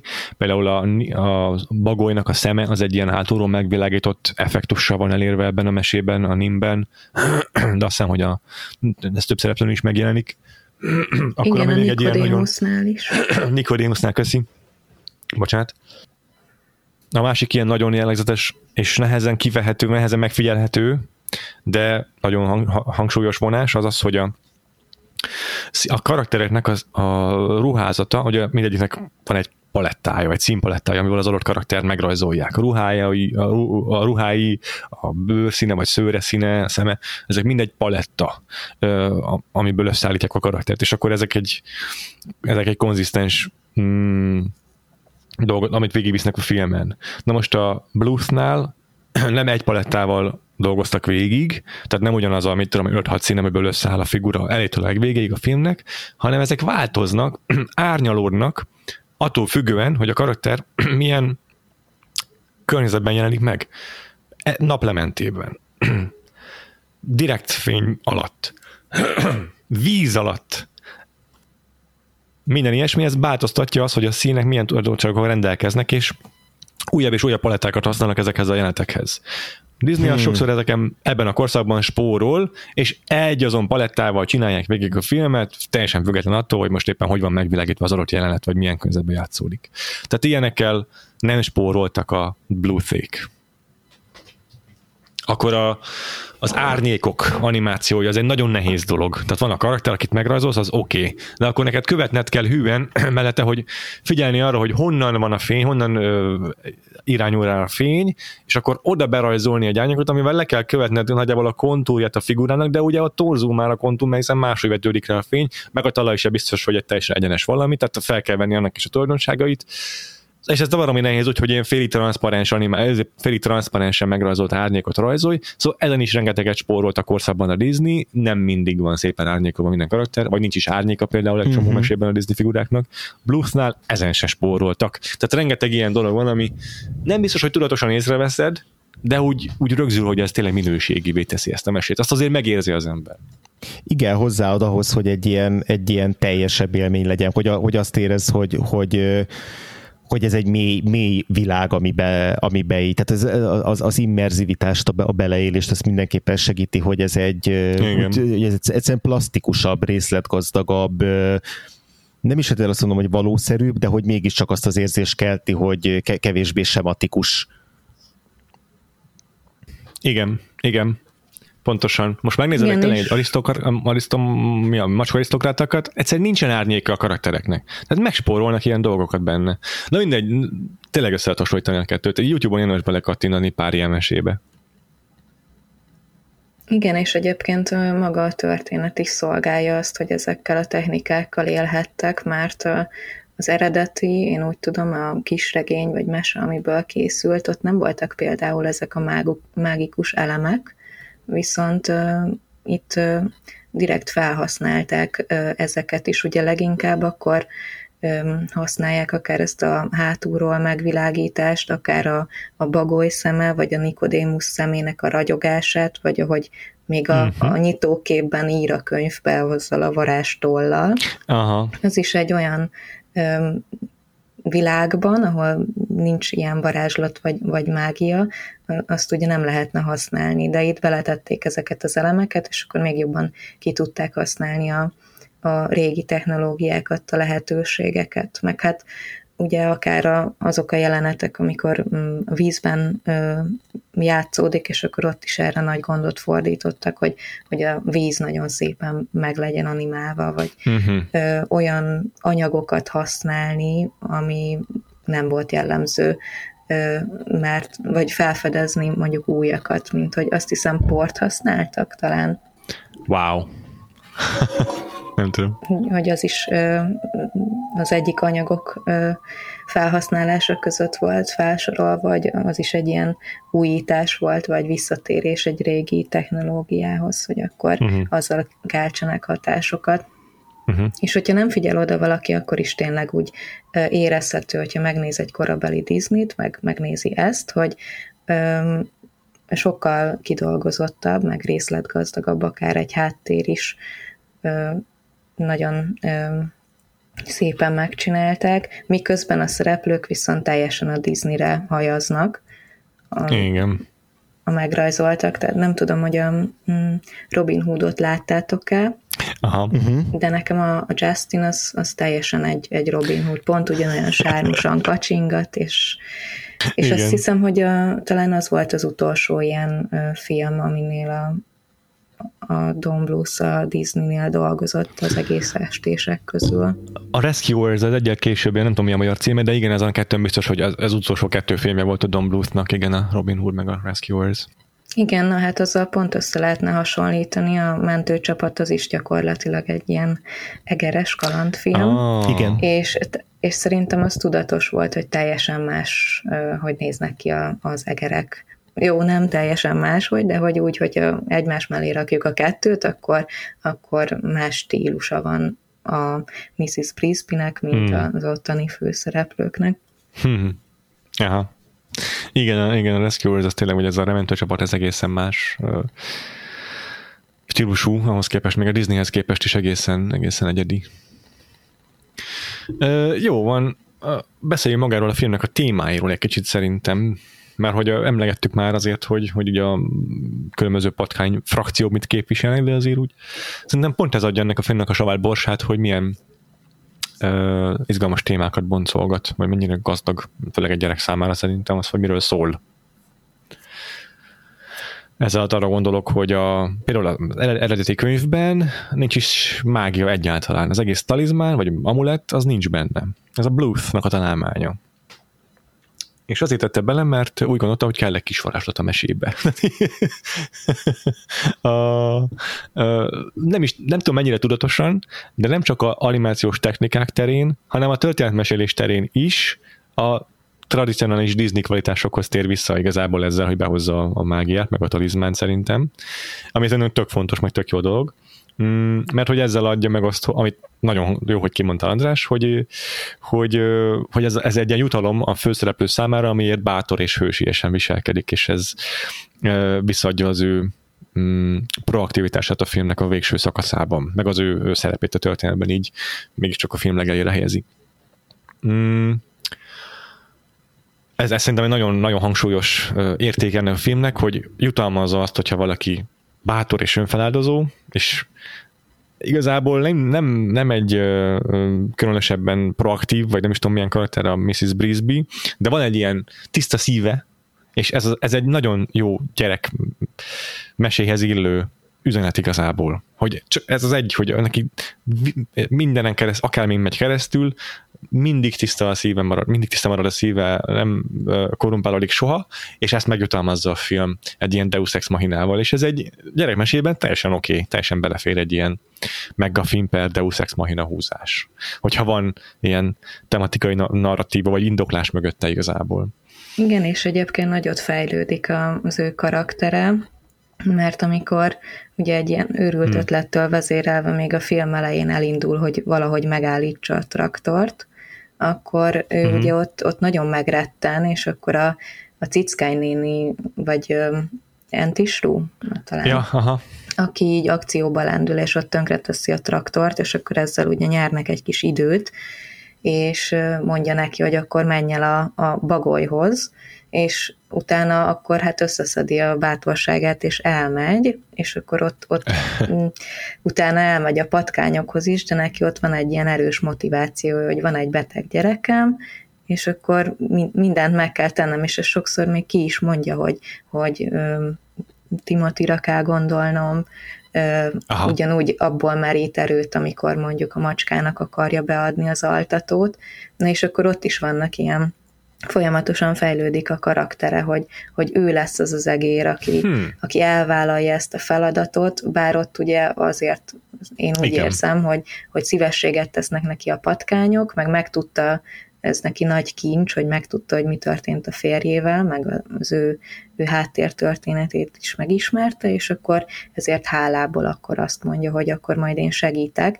és ott mondja is, hogy nem is tudom, mit képzelek, hogy ilyeneket vállalok, hát ez nem én vagyok, és akkor a film végére pedig eljutunk oda, hogy, hogy be, beleugrana a mocsárba is a, a gyerekeiért, Aha. és akkor aktivizálódik ez az amulett, hogy ilyen nagyon bátorrá vált, igazából legyőzte saját magát, és akkor uh-huh. megadja neki ezt a hatalmat, hogy Igen, ez a házikót. Igen, igen, ez kifejezetten nekem rokon szembes itt abban, ahogy az a film kezeli a főszereplőjét, hogy ebben azért, eh, említettük korábban is, de hogy ebben azért ténylegesen különbözik a, a Disney hősöktől, hogy, hogy egyrészt mondjuk aktívabb is, mint a korai Disney hősnők, a hercegnők, másrészt viszont nem is egy olyan, egy olyan fiatal tetrekész a, a, az élet előtt álló és és, és abba fejest ugró mm-hmm. hőstípus, mi mondjuk a későbbi, uh, későbbi klasszikus ja, Disney hősnök, hanem, hanem, hanem ténylegesen abból a szituációból, abból a családi szituációból, amiből jön, az formálja meg az ő karakterét, és hogy hiteles, hiteles ezen belül, és, és hogy nem nem lépi, tehát annyira, annyiban lépi túl a saját határait, amennyiben maga a film is a, ezekkel a mágikus eszközökkel, meg a, ezekkel a stációkkal ezt, ezt lehetővé teszi.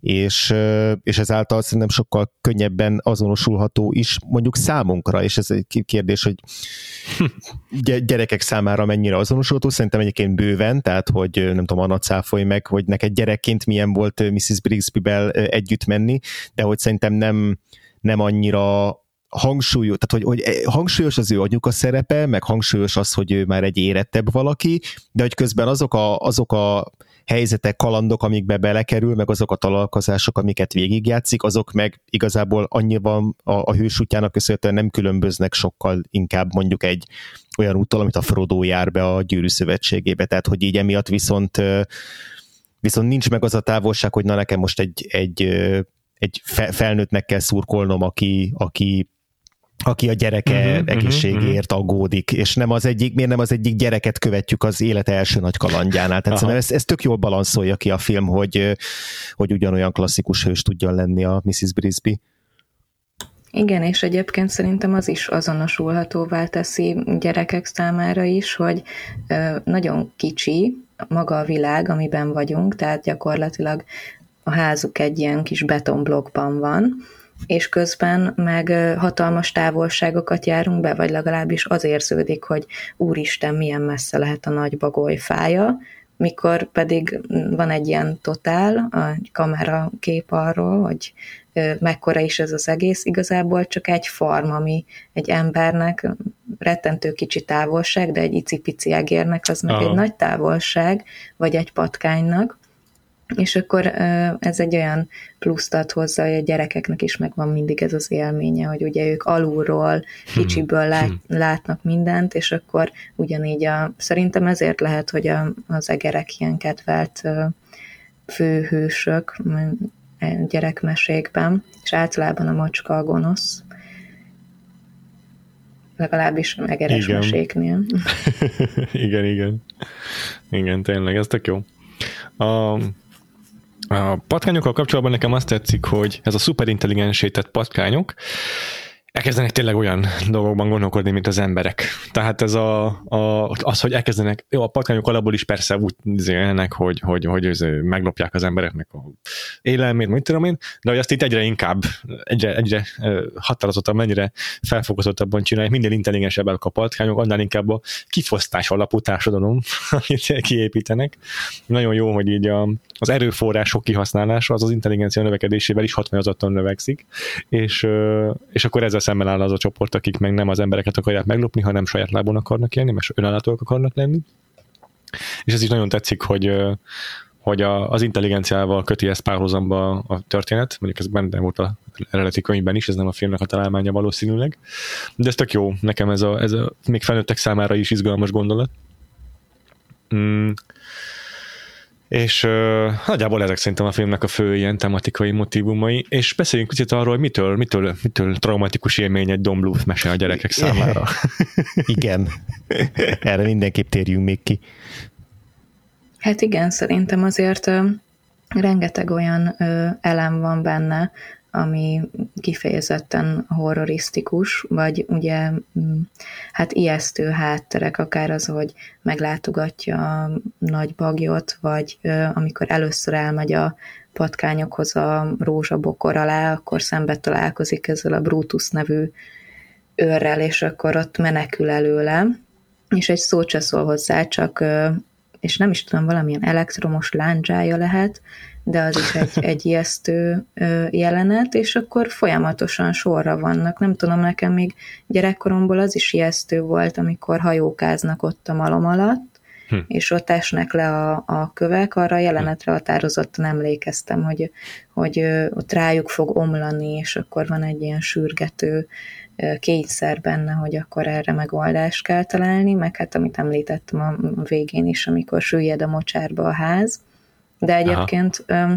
egészen meredek jelenetek vannak azért a többi Don Blues fém jelezte rajzfilmben is, tehát a, a Rockadudul a meserokkal, a, annak például az alaptörténete az, hogy egy, egy kisfiú kis cicává változik, és a bagoly, ott a bagolya mm, fő ellenség, ő úgy dönt, hogy akkor éjszaka lesz mindig, és nem fog többet felkelni a nap, ehhez Aztán pedig nincs. csak azt kell tenni, hogy a kakas ne kukorékoljon.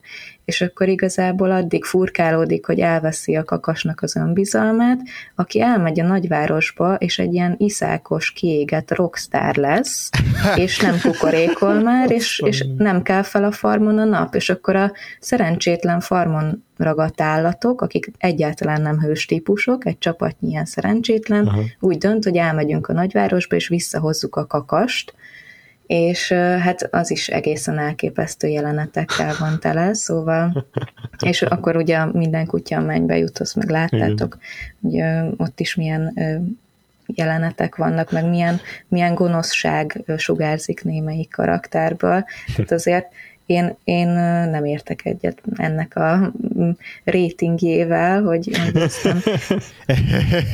akkor, akkoriban még nem volt ez a parent guide, de tényleg olyan ö, kiskorban azért szerintem ez félelmetes a gyerekeknek.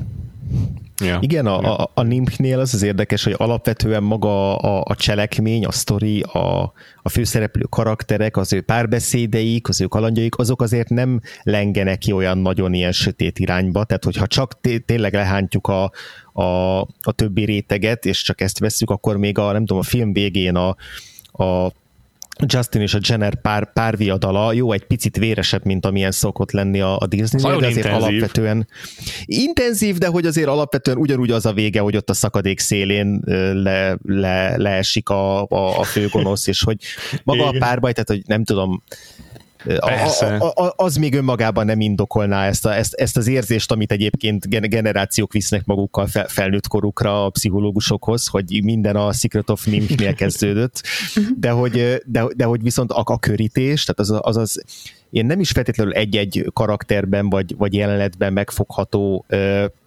atmoszféra, hangulat, ez a veszélyérzet, ez a, ez a, ez, ez, ez, ez a feszültség, ami végig átjárja az egész filmet a, ezen a kis könnyed kaland, kalandos cselekményen túl, szerintem az az, ami így, az az, ami így nagyon, nagyon be tud ragadni, és persze van egy-egy ilyen nagyon pszichedelikus hmm. jelenet, meg egy-egy félelmetes figura, tehát a, a, az, a, a nagy bagoly, a Great Owl, az, az, egy, az, egy, az egy elképesztően félelmetes figura, mind a kidolgozásában, mind az az egész jelenet, tehát az tényleg a, a abszolút horrorisztikus de hogy, de hogy összességében inkább van egy ilyen, van egy ilyen általános atmoszférája hangvétele, amire ezek a plusz elemek így, így, így, így rátesznek egy-egy lapát, hogy ja, egyébként egy izé, titkos, borzalmas kis, kísérletnek az eredménye ezek a potkányok, ahol így az összes egér meghalt kettőt kivéve, meg hogy az egész film az igazából egy özvegynek a, a története, aki épp elvesztette a férjét, és tüdőbeteg a gyereke, tehát hogy, a, jobban belegondolunk ezekbe a részletekbe, akkor egyre kevésbé könnyed és kalandos ez a cselekmény, de szerintem anélkül a, anélkül a, a, a vibe, anélkül az atmoszféra nélkül, amit egyébként elsősorban mondjuk a, a vizualitás, plusz még mondjuk a Jerry Goldsmithnek a zenéje az az, ami így, így kombinálva Na ja. megteremt, anélkül sokkal kevésbé lennének rémálmaink, vagy nekem legalábbis ez, ez az érzésem. Igen, a ez Jerry a titokzatosság biztos benne van. Igen, igen, abszolút. Én, én szerintem egyébként nagyon intenzív tényleg sokszor a film, és így a gyerek számára Ez már az félelmetes, hogy mennyire, mennyire, tehát főleg a zenei aláfesztésnek köszönhetően egyes szekvenciák, egyes set annyira felfokozottan drámaiak, annyira intenzívek, a Jerry Goldsmith egyáltalán nem a proszta el, itt ugyanazt a kvalitást hozza, mint egy felnőtteknek készült filmben, ugyanazokat a eszközeit beveti, semmit nem fog vissza. Ez iszonyatosan ö, izgalmasra teszi az ő zenéje ezt a filmet. A, ami még érdekes benne, hogy nem, nem, nem Disney abban az értelemben például, hogy nincsen Mickey Mousing, azaz a zenei hatás, amikor követi a hangszer, mondjuk egy karakternek a járását, vagy ilyesmi. És az még azért egy, még egy komolyabban vehető filmben is gyakran előfordul, hogy mondjuk amikor, mit tudom, el, el tudnád képzelni ebben a filmben is, hogy amikor Brisby, mikor így óvatosan lépked, ezért, mert meg van ilyetbe, akkor úgy mondjuk rájátszik a hang, hogy hogy a hegedű az úgy izé pendül ö, minden lépésén, de, de szó sincs ilyesmiről, teljesen ö, független a, a, ilyen szempontból a zene a karakterektől, nem használja ezt a klasszikus Disney effektust.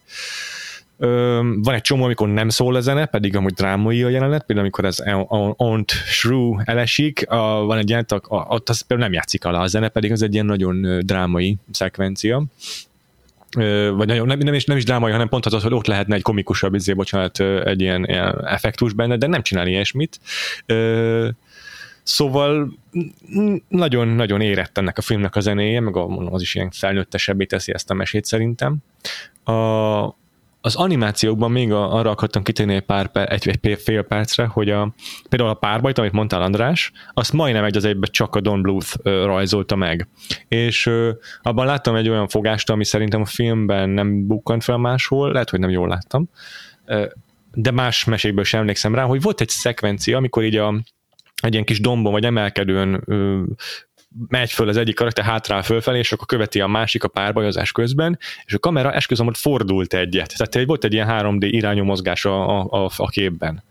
Vagy általában, ha megnézed az animációs filmeket, akkor ilyen oldalra irányuló mozgások szoktak lenni, maximum föl vagy le, tehát ilyen egy dimenzióban szokott mozogni a kamera, vagy ahogy ténylegesen a síkjában az alatt a kamera alá elhelyezett képnek mozog a, a kamera is, és nem csinál egyéb irányú mozgásokat. Azért a legtöbbször a, a NIM-be is álló képeket látunk, amiben a szereplők mozognak.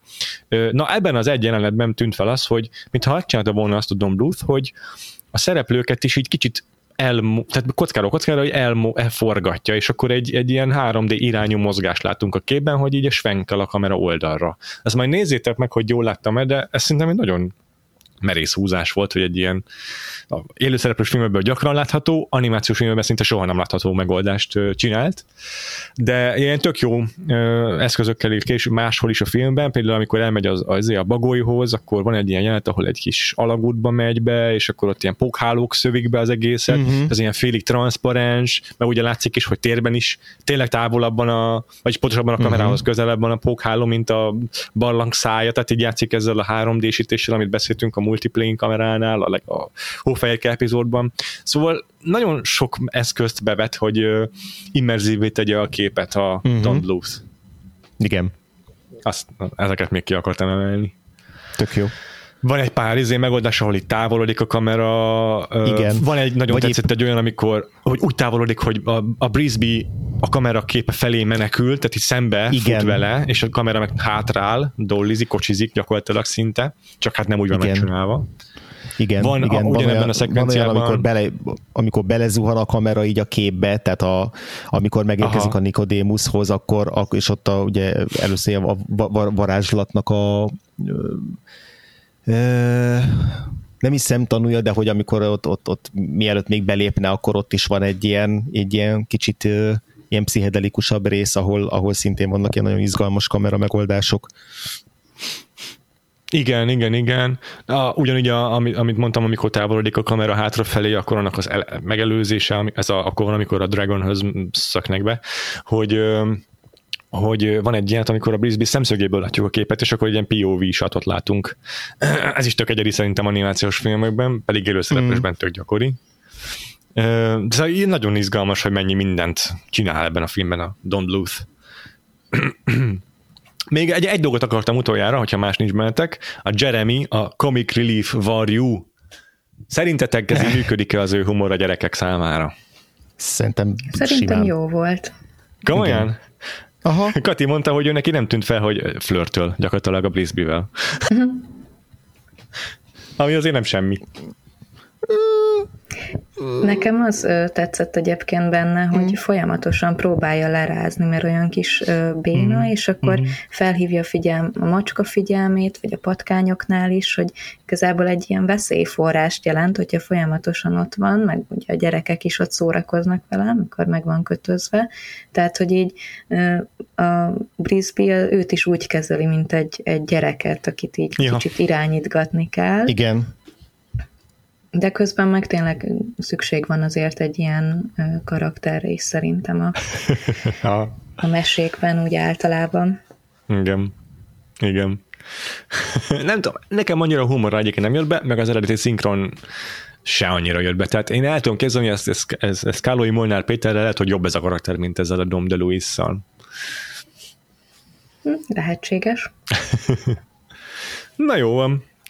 Szerintem bőven, bőven kiemelítettük, a, vagy hát nem tudom, lehet egy csomó mindenről beszélni még a NIM kapcsán. Nagyon gazdag táptalannak érzem ezt a filmet, sok, sok elgondolkodható dolog van benne, meg így az animáció fejlődésével kapcsolatban rengeteg mindent meg lehet figyelni benne, úgyhogy nagy örülök, hogy megnéztük, és Anna neked nagyon köszönjük, hogy ajánlottad nekünk ezt a filmet, és köszönjük, hogy az adásban is beszéltél róla velünk. Ezen nincs mit. Nagyon köszi, igen. Egyébként a NIM-nek van némi utóélete, mert készült hozzá egy folytatás, de már ahhoz nem volt köze a Bluesnak, és nem is lett jó. Illetve szerették volna többször remékelni, újra feldolgozni a könyvet, különböző változatokban megcsinálni. A legutóbb egyébként a Russzó testvérek jelentkeztek be rá pár éve, hát olyan, ezt csak úgy kell érteni, hogy mondták, hogy ha valamit csinálnánk, akkor az ez lenne, de nem volt ilyen komoly köteleződés mellette. Meg a legutóbb tavaly jelentette be a Fox csatorna, hogy szeretnének belőle egy TV sorozatot csinálni, ami a könyvet adaptálná újra, úgyhogy semmi köze nem lenne a Blues verziójához valószínűleg. Meg volt egy olyan verzió, egy ilyen CGI live action, élőszereplő CGI hibrid mese, még az MGM-nél, a 2000-es évek közepén, ami meg egy előzmény sztori lett volna, valószínűleg arról, hogy a Jonathan Brisby hogyan szökteti meg a Nimből a kísérleti patkányokat. De egyik se valósult meg egyelőre. Jó van. És um, egyébként meghozta a kedveteket, hogy további Don filmekhez? Igen. filmet nézetek? Biztos, hogy igen. Hát azt nem tudom időben mikor fog beleférni, de én nagyon kíváncsi vagyok a többire. Én is András? abszolút nem, én se tudom, hogy, hogy mikor, én el tudom képzelni, hogy ez úgy tart, talomban, tartalékban ott lesz így a, így, így a ki, több kilométeres listámnak valahol a közepe vége felé, szóval, hogy annyira nem lettem most óriási rajongó, hogy azonnal belevessem magam a filmbe, de tökre érdekel az, hogy ő egyébként milyen, milyen filmeket készített még később. Most főleg egyébként a, a, a Land Before Time az az, ami, ami, ami érdekel. A, az, Ameri- az American Tale-t is nézegettem, de ugye az is egy egeres történet, most lehet, hogy egy, egy egeres után még egy egereset nem biztos, hogy megnéznék de úgy, meg engem egyébként tökre érdekel a Titan AI, ami lehet, hogy valószínűleg a, a, a hibrid megvalósítása miatt sokkal, sokkal idejét múltabbá vált most arra, és lehet, hogy sokkal nehezebb nézni, de tehát mégiscsak ez science fiction, meg, meg emlékszem, hogy amikor az kijött, akkor ott voltak párhuzamosan ezek a, mint a, a, a kincses bolygó, meg ez a Titan AI, hogy ezek úgy vetélkedtek egymással, Aha hogy ott hirtelen mindenki, mindenki megpróbálta az új, új CGI technológiát arra használni, hogy ilyen nagy űroperákat készítsen, és, és érdekel, hogy az vajon milyen lehet így, mint, a, mint az utolsó nagyjátékfilmje, szóval szívesen bepótolgatnám majd valamikor, de, de én se tudom, hogy mikor fog ez megtörténni. De ez a Secret of mm-hmm. ez, ez, ez mindenképp egy, egy, egy teljes mértékben pozitív élmény volt. Uh-huh, uh-huh, nekem is, igen. Hajló, hogy megnéztük. Igen, Jó én van. is örülök, hogy mm, rászántam magam emiatt, hogy a, a régi traumát igazából feloldjam, hogy ebben nincs semmi félelmetes már így felnőttként. ja, igen, igen. Na, hát örülök, hogy meglátogatok kicsit a Bluff stúdiót is, így az animációs évadunkban, és ezután vissza fogunk térni uh, még többször a Amerikába, és lesz még alkalmunk nézegetni így a 80-as évekből egyéb produkciókat is. A következőben valószínűleg egy Ralph Bakshi filmet fogunk megnézni. Szerintem az csak ketten, tehát nem hiszem, hogy fogunk vendéget hívni uh-huh. hozzá. Igen. Uh, de aztán majd kirándulunk egyéb kontinensekre is. Mm, lesz alkalmunk meglátogatni Ázsiát, megint egy ö, ö, mi az, aki filmet fogunk megnézni az évad során. A 80-as években azért azt sem szabad, szabad megkerülni. Aztán nem, hamarosan eljutunk a 90-es évekbe is, és akkor ö, és akkor megnézzük, hogy a Disney a reneszánszon túl mit produkált. Uh-huh. Uh, uh-huh. Szóval lesz, lesz még, lesz még uh, miről beszélgetnünk, és lesznek még vendégeink is az évad során, majd kísértek figyelemmel az adásainkat. A, amit megtettek úgy, hogyha feliratkoztok a podcastra, például ezt a Spotify-on vagy a YouTube-on is megtetitek most már, de fenn vagyunk az Apple Podcast-en, meg a Google Podcast-en is. Hogyha már ott jártok, akkor egy értékelést is tudtok rólunk írni, legalább egy csillagozást, vagy ha van szöveges értékelés, akkor azt is nagyon megháláljuk. van Facebook és Twitter oldalunk is, mind a kettő Vagfolt Podcast néven érhető el, a keresőbe írjátok be a megfelelő oldalon, valamint van egy Facebook csoportunk, a Vagfolt Podcast társalgó, ebbe is érdemes belépni, mert ott is szoktunk az adásokkal kapcsolatosan posztolni, valamint van egy Patreonunk, havi egyszer azért csak-csak szokott frissülni az is, a, a patreon.com per Vagfolt podcast oldalon, igyekszünk legalábbis havi egyszer ott is jelentkezni egy extra adással, friss filmekről, egyéb aktuális témákról ott szoktunk beszélni, még egyszer patreon.com per Vagfolt Podcast, és akkor most ti is mondjátok el, hogy titeket hol lehet követni az interneten, annak kezdjük veled, hol tudunk téged oh, olvasni. Hát igazából követni. engem nem igazán lehet sehol követni, vagyis hát követni lehet, csak a gondolataimat nem szoktam kiírni. Aha, aha. De hát a Vagfolt podcast társalgóban Akkor szoktam Akkor. filmekről írni, úgyhogy ott lehet engem olvasni. Igen, köszönjük, ez hogy a, ez a, a társalgóban. Igen, igen, azt akartam pontosan rávágni, hogy ez internet goals, hogy ne lehessen sehol követni az embert. ideális, ideális. Mondom, hogy én is a felé tartok, de azért még nem teljesen, én Twitteren még eh, hézagosan, de fönt vagyok.